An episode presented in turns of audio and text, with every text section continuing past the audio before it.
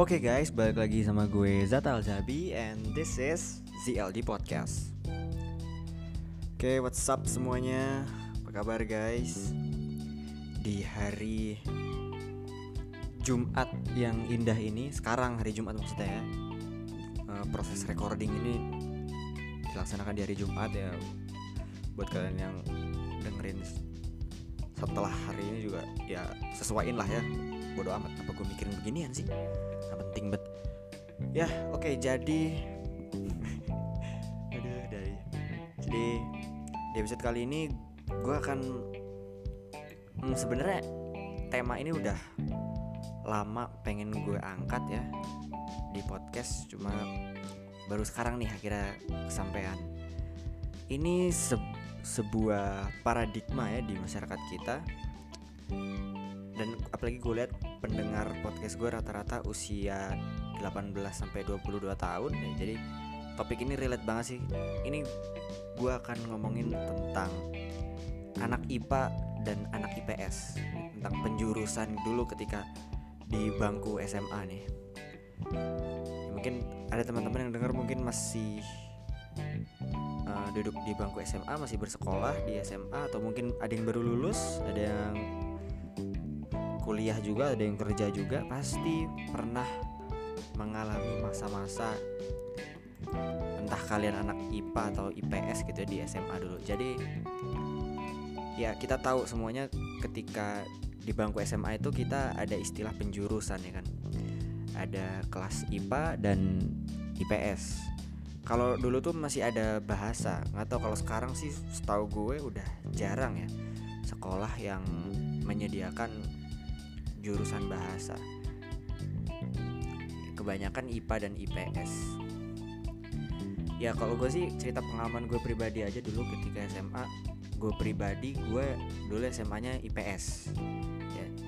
Ini tuh sering banget dijadiin perbedaan-perbedaan antara anak IPA dengan anak IPS banyak banget stigma-stigma dan mitos-mitos yang beredar di masyarakat kita kan tentang anak IPA dan anak IPS macam-macam sih kayak ya antara anak IPA itu lebih rajin, anak IPA itu lebih pinter, anak IPS itu lebih gaul, misalnya lebih bandel-bandel biasanya anak IPS gitu sih. Stigma-stigma itu atau mitos-mitos itu yang beredar di masyarakat kita. Nah kalau pengalaman gue pribadi selama uh, tahun ya, selama pen- mulai penjurusan tuh kelas 11 Selama gue ke jurusan IPS sih, yang gue tahu ya ini pengalaman pribadi gue emang kita ya anak IPS gue dan teman-teman gue itu memang kita tuh emang agak selengean selengeannya bener gitu kayak karena kita apa ya ilmu yang kita pelajari itu kayak misalnya kan kalau kita kan belajarnya sosiologi terus uh, geografi dan ekonomi kan. Nah memang hal ini tuh kan teori-teorinya tuh berasal dari para pemik- pemikiran para ahli gitu. Jadi kadang kita fokusnya ke nama-namanya yang lucu gitu. Kayak misalnya ada Surjono Sukamto gitu misalnya. Salah satunya Surjono Sukamto terus Agus Komte misalnya. Dan itu kadang suka diplesetin sama teman-teman gue kadang suka salah ngomong gitu kan. Misal waktu ada teman gue pengen ngomong apa Surjono Sukamto jadi Sujono Sujono Sukamto Sujono Surjono kata gue gitu kan. Lu yang bener bacanya ini ada R-nya ada R-nya. Tuh so soer Jono Sukamto Sujono. Sujono mah bapaknya si Dani no kan temen gitu misalnya. Terus ketawa-ketawa ngakak gitu. Dan gurunya juga rata-rata guru IPS tuh santai gitu. Ya ya ada yang killer pun ada yang serius gitu ada. Cuman kebanyakan sih santai gitu ya kayak kadang suka ngajak diskusi ya. Nah itulah. IPS tuh gitu memang diskusi kita diskusi karena kan sosial ilmu sosial. Jadi uh, teori-teorinya tuh sifatnya relatif gitu. Kita diajak berdiskusi tentang satu tema kadang sering gitu sih. Selain belajar secara apa diajarin guru apa disampaikan materinya sama guru kita juga sering kadang diajak berdiskusi juga sama guru. Gitu. Kalau di IPS ya kalau di IPA ya gue nggak tahu mungkin teman-teman yang dengerin ini ada yang anak IPA gitu ya. Ya gimana sih di IPA itu apakah benar selama ini mitos-mitosnya kayak gitu dan kalau dibilang kan banyak orang yang bilang gitu ya anak IPA tuh rajin-rajin gitu ya. Anak IPS eh, biasanya bandel-bandel susah diatur gitu. Ka- kalau menurut gue nggak juga sih karena dulu selama gue sekolah itu ya ya ada temen gue yang di IPS sekelas pun ya dia rajin ada. Dan yang IPA pun yang selengean yang bandel yang bolos yang nggak pernah ngerjain tugas pun ada gitu. Jadi nggak jaminan juga sih. Nah itu yang yang kadang gua sayangkan gitu mitos-mitos kayak gitu kayak dan masih banyak juga uh, orang-orang yang beranggapan negatif gitu tentang jurusan IPS dan cenderung mengunggulkan jurusan IPA gitu. Kayak misalnya ada waktu tuh salah satu guru gue guys jadi orang tuanya cerita guru gue ini masih muda lah jadi sharing gitu. Dia cerita dulu tuh orang tuanya saklek banget pemikiran tentang IPA dan IPS pokoknya intinya pemikirannya tuh pokoknya anak IPA itu bagus anak IPS itu jelek gitu misalnya kayak gitu kok intinya jadi sampai-sampai dia omongin gini guru gue tuh kayak kalau kamu masuk IPS mendingan kamu gak usah sekolah aja gitu sampai kayak gitu coba guys jadi dianggap IPS itu anak IPS itu adalah anak IPA yang terbuang gitu kayak iya yang pokoknya tempatnya anak-anak yang bodoh males tuh kayak di IPS gitu pemikirannya gitu supaya anak IPA tuh rajin-rajin ini sebenarnya mitos ya guys. Itu nggak bener sih menurut gue ya. Ya gue tahu karena karena gue dua tahun gitu ngerasain di IPS dan ada juga anak-anak yang rajin dan kadang gue sering kayak ya gue manfaatin aja gitu. Maksudnya gue manfaatin gue apa punya teman kayak gitu gue tanya gitu tentang tugas-tugas ya. Kalau yang selengean yang yang bercandaan ya buat hiburan aja tetap aja gue gue baik gitu. Kayak gue ajak temen gitu cuman buat ketawa-ketawa aja biar nggak terlalu serius gitu loh belajarnya biar gak, biar agak ada ketawa-ketawanya dikit kan. Kalau terlalu serius juga hambar. Gitu guys banyak banget ya kayak terus ada lagi kayak uh, apa hmm, anak IPA itu ada yang nganggap kayak gini anak IPA tuh lebih gampang terima PTN misalnya daripada anak IPS nah itu menurut gue stigma stigma kayak gini tuh menurut gue gak adil gitu. Dan kadang timbul di kayak di bisnisnya di keluarga gitu ya. Nah ini banyak terjadi. Uh, ada kasus beberapa kasus teman gue yang salah ambil jurusan pun ada karena uh, kayak ya dihasut sana sini dari keluarganya dari teman-teman dia. Tadinya dia pengennya ke IPS cuman karena dihasut dengan stigma-stigma yang negatif itu jadi ya dia uh, apa ya kayak pengaruh gitu. Jadi jadi dia ngambil IPA dan dia sangat nyesel gitu. Dia cerita ke gue pas akhir-akhir mau lulus tuh kayak chat gue kayak nyesel banget chat gitu kayak gue salah ngambil jurusan gini-gini. Ya lu kenapa? Waktu itu udah tahu lu lu nggak mampu ngadepin IPA misalnya. Kan ini namanya anak IPA tuh ya setahu gue ya lebih banyak hitung-hitungannya daripada anak IPS gitu. Jadi kesimpulannya sih anak IPA itu harusnya lebih jago hitung-hitungannya kemampuan berhitung analisanya itu lebih jago. Karena dia karena mereka tiap hari kan dijajalin fisika kimia kan. Nah itu tuh. Gitu ya, ya gue tanya ya kenapa lu waktu itu malah ngambil IPA gitu udah ya gue kepengaruh sana sini jat. Ada yang dari teman gue dari keluarga gue gitu gitu nah ini yang kadang jadi problem. Problemnya tuh di sini guys. Jadi IPA dan IPS itu ya pure jurusan kalau bagi gue bukan pembeda antara attitude antara masa depan gitu-gitu enggak sih kayak banyak banget gitu yang kesannya mengunggulkan IPA dan mengunderestimatekan IPS ini yang ini yang kadang gue nggak suka juga. Sama gitu ke di apa di masyarakat sekitar gue di keluarga gue bahkan tapi bukan keluarga inti ya keluarga besar bahkan masih ada aja yang stigmanya negatif tentang anak IPS gitu. Masih ada aja yang kayak nganggap tuh anak IPS tuh nakal-nakal bandel-bandel susah diatur. Ya, tapi gue nggak peduli sih hal yang ya soalnya gue tertariknya emang di IPS gitu. Gue tertariknya di kayak gue tertarik dulu tuh budaya gitu kayak masyarakat tradisi ya. Gue kayak gitu kan ngarahnya ke IPS jadi ya gue akhirnya ngambilnya IPS ya, dan gue ngerasa sadar diri juga ketika itu gue nilai apa matematika gue ya jelek gitu ya kayak kurang pokoknya matematika gue jeblok lah gitu ya. Pokoknya kalau ngomongin matematika tuh gue wah udahlah nggak usah dibahas lagi. Pokoknya hancur lah jadi hitung hitungan gue tuh agak lemah guys. Itu kelemahan gue di situ. Nah kalau gue gue mikir kalau gue masuk IPA apa jadinya gitu? Gue akan dihadapkan dengan pelajaran uh, fisika dan kimia gitu. Apa jadinya? Ya udah makin hancur lah sekolah gue ya udah mendingan gue IPS aja. Tahu gue juga seneng gitu. Kayak belajar budaya belajar tradisi masyarakat pola-pola masyarakat gue seneng. Udah akhirnya gue masuk IPS waktu SMA gitu. Itu dari sudut pandang gue ya guys. Dari sebagai anak IPS nih terserah kalian yang anak IPA mungkin dengerin podcast gue ini ada yang nggak setuju mungkin ada yang punya masukan ya terserah. Ini kita ya kita ngobrol diskusi terbuka aja lah di sini oke? Okay? nah oke okay, sekarang ini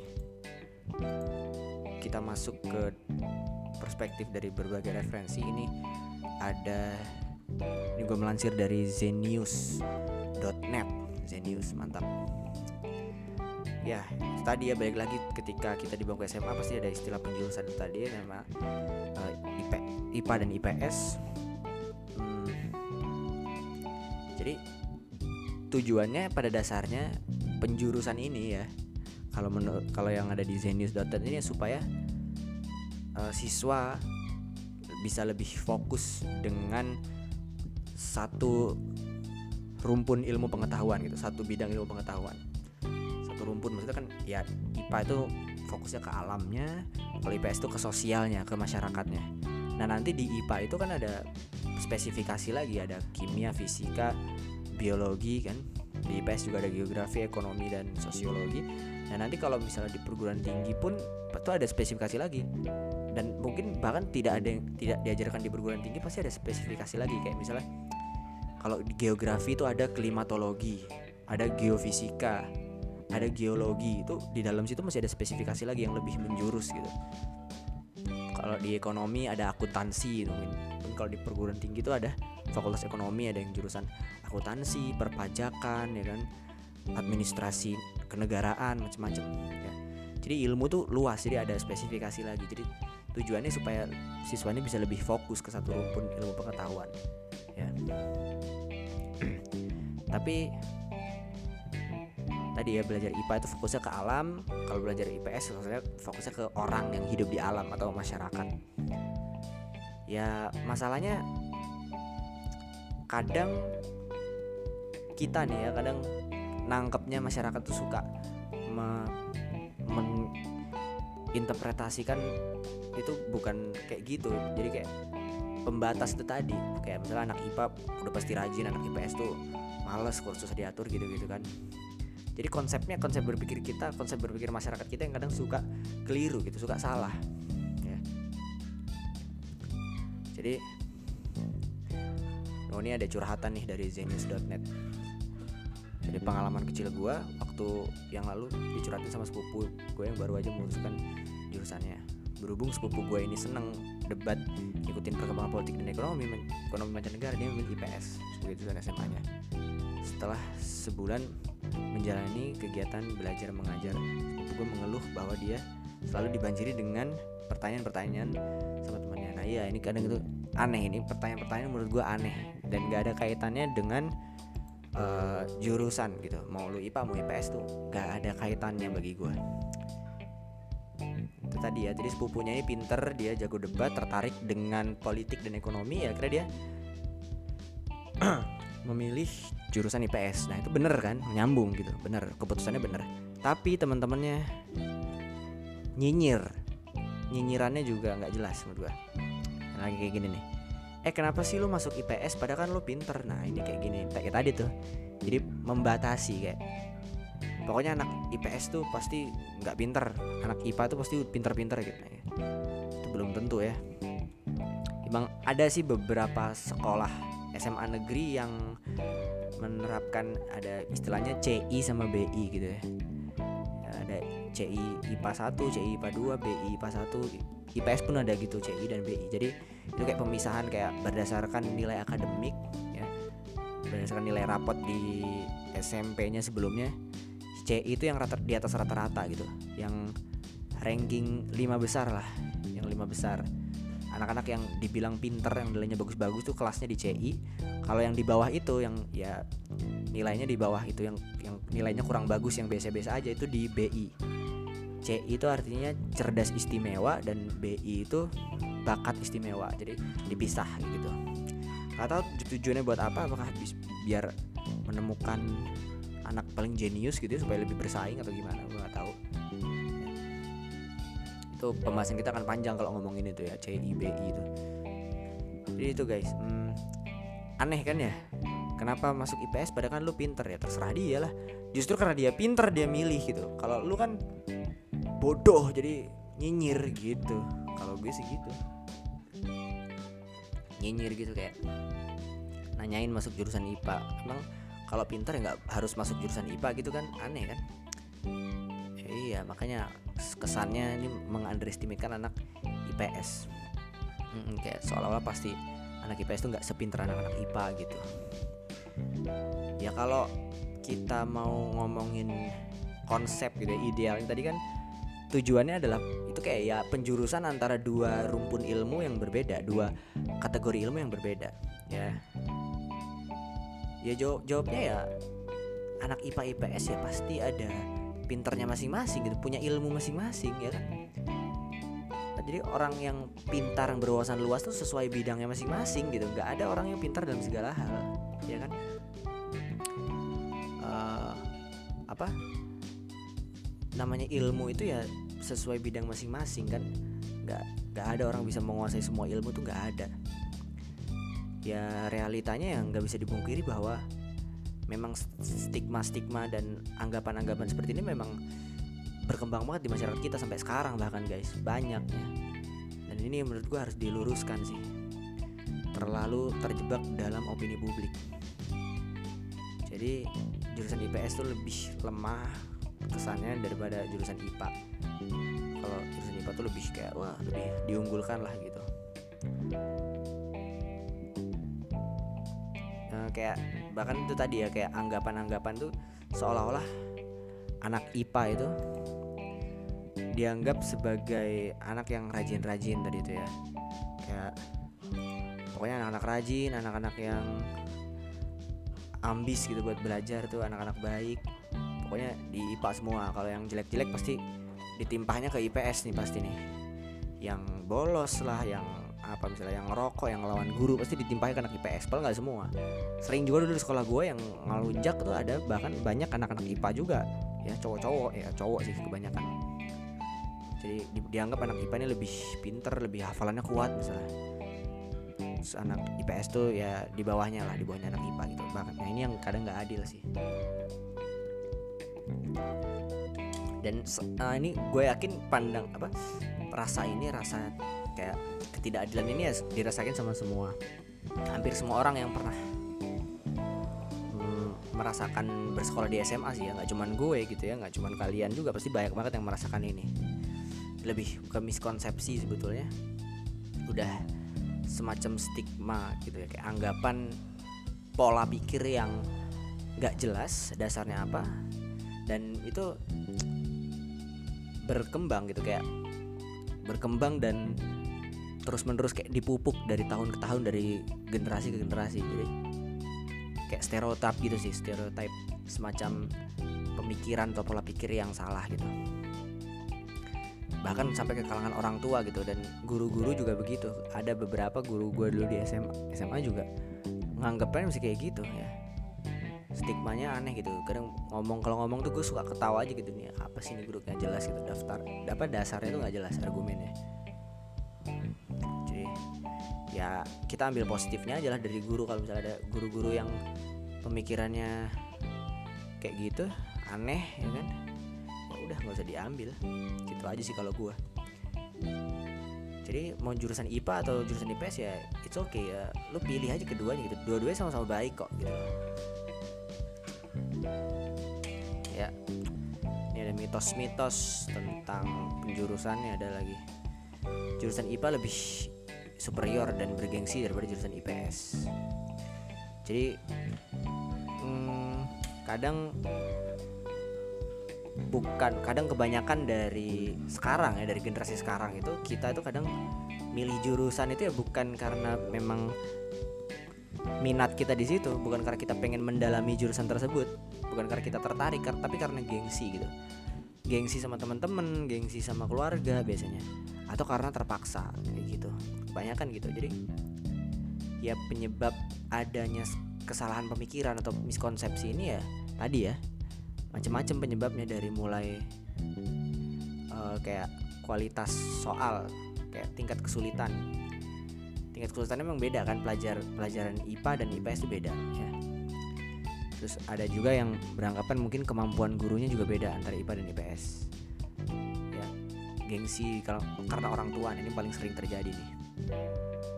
Nah ini hal-hal yang kayak gini nih justru secara nggak langsung menguatkan miskonsepsi tadi miskonsepsi tadi konsep berpikir yang salah tadi dari masa ke masa gitu sih. Oke sekarang gue gue ke IDN Times. Oke IDN Times ini ada artikel fakta dan mitos seputar anak IPA dan IPS mana yang lebih berpeluang sukses? Oke. Ini ada fakta-fakta nih ya. Pertama nih kita bahas fakta dulu. Fakta tentang anak IPA anak IPA jago hitung-hitungan. Nah ini sih menurut gue udah harus ya dan seharusnya normalnya emang anak IPA jago hitung-hitungan ya. Karena kan mereka uh, dijejelinnya setiap hari atau seminggu tiga kali empat kali gitu ya kalau di sekolah gue dulu. Kita dijejelinnya mereka dijejelinnya sama matematika fisika kimia gitu. Dan itu perlu kemampuan berhitung yang baik sih. Jadi ini kalau di IDN Times logika berpikir anak IPA selalu dilatih gitu. Berhitung di luar kepala pun mereka dituntut untuk bisa. Dan sudah jadi makanan sehari-hari. Iya jadi anak IPA tuh dituntut ngapal rumus ngapal teknik berhitung ngapal analisa kayak gitu-gitu kan. Itu anak IPA tuh. Gimana anak IPA bener nggak? Gue nggak ngerti. Ini gue cuma baca doang nih. Terus yang kedua ada mereka anak IPA ahli bereksperimen di laboratorium. Oh iya udah jelas lah. Anak IPA tuh pasti mainnya kalau nggak di kelas ya di laboratorium pasti ya. Udah di lab pasti. Apalagi pelajaran biologi gitu tuh. uh, suruh pakai mikroskop ngamatin bakteri gitu-gitu kan. Kuman-kuman diliatin aja. Lain coba bakteri diliatin. Canda canda diliatin suruh digambar gitu. Gue pernah dulu SMP itu kalau biologi tuh pernah juga ke lab SMP tapi. Tapi pas SMA udah udah nggak pernah soalnya gue kan IPS jadi dilatih untuk meneliti lah memprediksi banyak hal. Anak-anak IPA ini kayak lebih handal lebih jago memprediksi atau ya membuat hipotesis hipotesis kayak hal-hal yang mungkin belum terjadi belum tampak berdasarkan perhitungan ilmiah gitu. Ya dituntut untuk punya curiosity dan kreativitas sih kalau menurut gue harus ada kreativitas juga sih.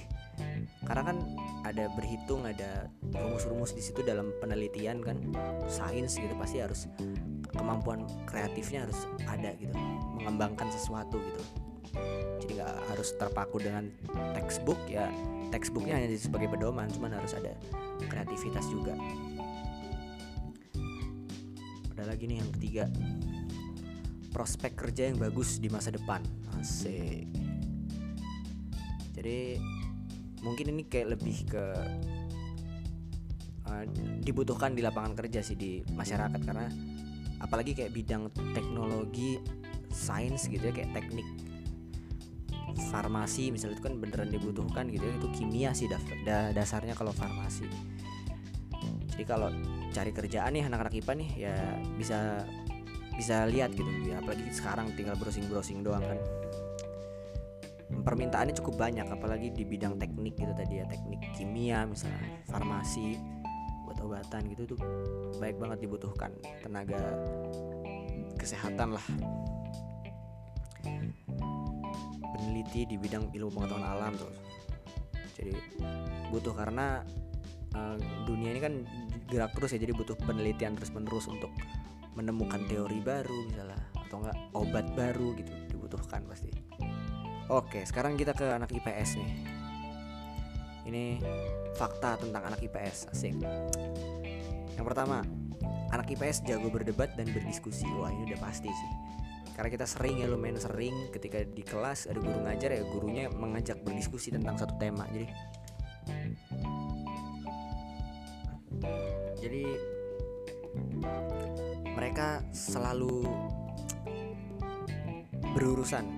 Kita tuh anak IPS selalu dia dihadapkan atau di di apa ya istilahnya di jejelin lah ya dan tentang isu-isu sosial yang berubah-ubah. Kita sering diajak berdiskusi kayak gitu kayak tentang politik misalnya sering gitu.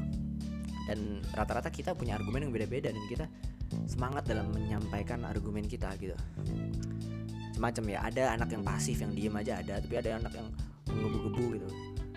Kalau gue sih gimana ya kalau gue ya ya B aja sih ya kalau disuruh ngeluarin opini ya gue ngeluarin opini data yang sesuai yang gue mampu gitu kayak gitu. Jadi intinya mereka tuh di kita tuh IPS dilatih untuk berdiskusi dan berkomunikasi mengutarakan opini kita gitu. Terus yang kedua mempelajari ilmu yang mudah diterapkan di kehidupan sehari-hari. Nah iya ini bener banget. Karena kan kita ilmunya ilmu sosial masyarakat pasti sering kita jumpai di kehidupan kita sehari-hari gitu. Kayak apalagi sosiologi. Sosiologi itu beneran nyata gitu bisa kita lihat langsung di sekitar kita kayak stratifikasi sosial perbedaan uh, kayak perbedaan suku perbedaan ras itu ada di kita. Perbedaan masyarakat atau diferensiasi sosial berdasarkan pendidikan misalnya berdasarkan pendapatan sebulan itu ada tuh di masyarakat kita dan itu ada teorinya di sosiologi. Jadi ilmu sosial tuh mempelajari masalah-masalah sosial lah intinya ya. Di mana setiap hari kita juga pasti ngeliat gitu. Jadi ya pastinya kita bisa menerapkan ilmu itu langsung. Kita juga sering kalau dulu tuh di gue di sekolah kayak suruh wawancara masyarakat jadi pas jam pelajaran kita suruh keluar sekolah suruh wawancara masyarakat. Misalnya temanya kali ini masyarakat menengah ke bawah ya udah kita wawancara tuh tukang bakso misal tukang mie ayam wawancara tukang baju pernah bahkan gue sama temen gue wawancara tukang bubur waktu itu pernah kayak gitu gitulah itu tuh kerjaan anak IPS tuh. Jadi keluar terus keluar wawancara terjun ke lapangan gitu. Terus senang cocok untuk kamu yang senang bernegosiasi ini di IDN Times nih. Negosiasi apa nih maksudnya? Eh bernegosiasi astagfirullah salah nih. Berorganisasi oh negosiasi gila. Kayak gue gue kurang minum nih guys kayaknya guys. Terlalu ya break dulu ya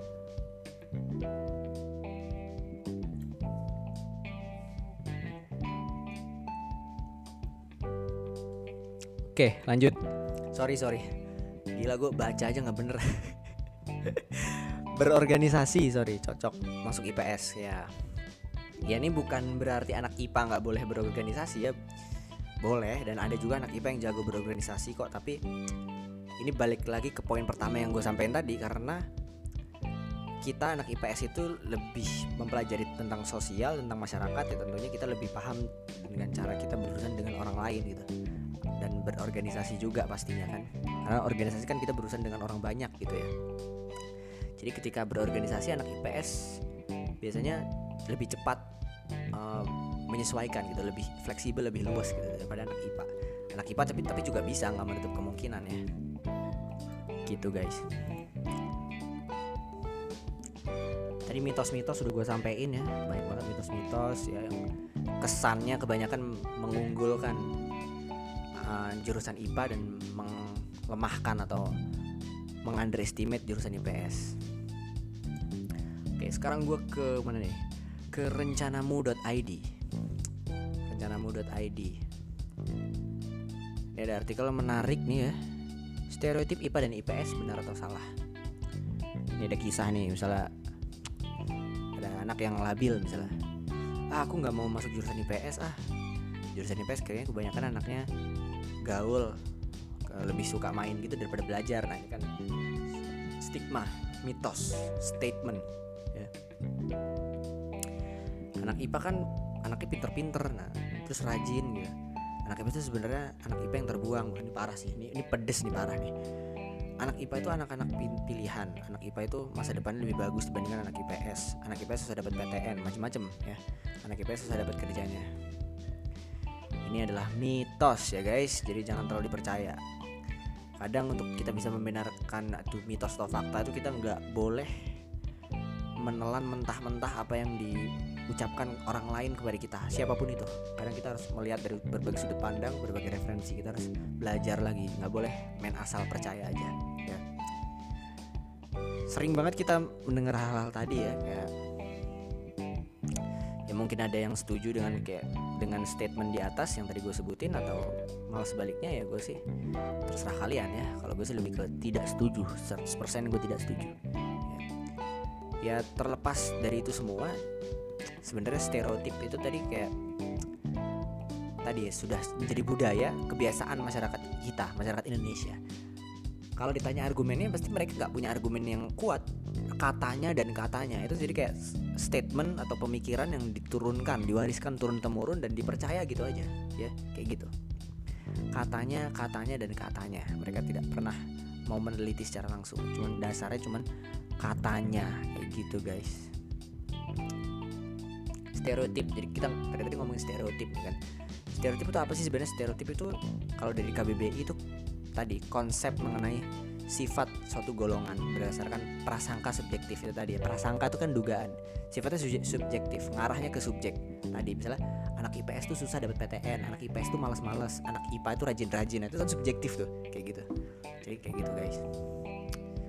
Semacam ya stereotip bahwasanya anak IPA anak rajin anak IPS adalah anak-anak yang malas kayak gitu umumnya. Itu adalah stereotip. Itu sering banget sih kejadian ya mungkin sampai sekarang mungkin teman-teman yang mungkin dengan podcast ini mungkin ada saudara kalian ada teman kalian mungkin yang salah ambil jurusan. Itu adalah akibat dari miskonsepsi atau stereotip stereotip tadi ya. Uh, misalnya ada yang ngomong jujur gue dulu salah jurusan dulu gue SMA pengennya ngambil IPS kalau nggak ngambil IPA tapi jarang sih. Kadang-kadang yang salah jurusan tuh kadang terjerumusnya ke IPA tadi dia pengen ke IPS karena anggapannya jelek tentang IPS ya udah. Pengennya ke IPS tapi uh, orang tua gue pada nggak setujuin karena anak IPS tuh katanya bandel-bandel gitu-gitu. Gue sekarang nyesel banget gue bingung gitu. Mau ngambil jurusan apa pas kuliah itu dampaknya ke situ loh guys hati-hati. Dampaknya nanti akan kalian akan bingung gitu ya. Ini buat kalian yang mungkin baru lulus nih tahun ini oh, yang masih bingung mau ambil jurusan apa mungkin atau mungkin sudah menentukan gitu ya dampaknya itu tadi dari miskonsepsi dan pola pikir kayak tadi tuh kayak jadi kita jadi bingung kita ke depannya mau ngambil jurusan apa lagi nih? Harusnya kan enak kalau misalnya udah tentu misalnya kita udah IPS udah mantep nih kita yakin. Ya pas kuliah mau ngambil jurusan kuliah ya tinggal lebih ke spesifik aja misalnya mau ngambil sosiologi kah mau ngambil ilmu budaya kah terserah. Mau ngambil ilmu uh, apa misalnya komunikasi masyarakat kah kayak gua komunikasi gitu ya mau ngambil ilmu penyiaran kah? Kayak gitu. Kalau nggak mau ngambil ilmu apa lagi? Uh, budaya internasional misalnya ada juga macam-macam kan. Mau ngambil ekonomi mau ngambil akuntansi perpajakan kah? Gitu kan IPS tuh. Jadi tinggal dispesifikin aja. Kalau misalnya salah jurusan dari awal tadinya pengennya ke IPS terus ke IPA terus belajar 2 tahun tuh selama 2 tahun tuh enggak enggak apa ya enggak 100% gitu kayak. Belajarnya tuh kayak tertekan gitu ya akan bingung lah pasti boro-boro belajar aja kayak tertekan. Gimana mau nentuin ke jurusan selanjutnya kan gitu guys. Oke okay guys, sudah 30 menit nih gue menemani kalian. Oke, okay, thank you banget. Kalian udah mendengarkan podcast ini Podcast battle ini antara anak IPA dengan IPS ya. Oke, pesan gue sih intinya mau IPA mau IPS itu sama-sama sama-sama ilmu yang penting gitu ya. Sama-sama butuh. Uh, eh, IPA kita butuh untuk memahami alam. Dan alam juga nggak akan jadi nggak akan gerak kalau nggak ada manusia ya kan? Jadi alam kita butuh sosialnya juga masyarakatnya kita butuh. Jadi dua-duanya ini ilmu yang menurut gue sangat penting gitu ya. Dan memilih antara IPA dan IPS itu adalah hak semua pelajar gitu ya. Jadi nggak boleh kita bikin statement bahwasanya anak IPA itu keren anak IPA itu bagus IPS itu jelek nggak boleh. Oke okay, guys. Itu aja untuk episode kali ini. Thank you banget kalian udah mendengarkan dari awal sampai akhir. Oke, semoga kalian sehat selalu ya. Dan bahagia di mana pun dan kapan pun di mana pun kalian berada lah ya. Oke okay, thank you guys. Sampai ketemu lagi di episode berikutnya. Bye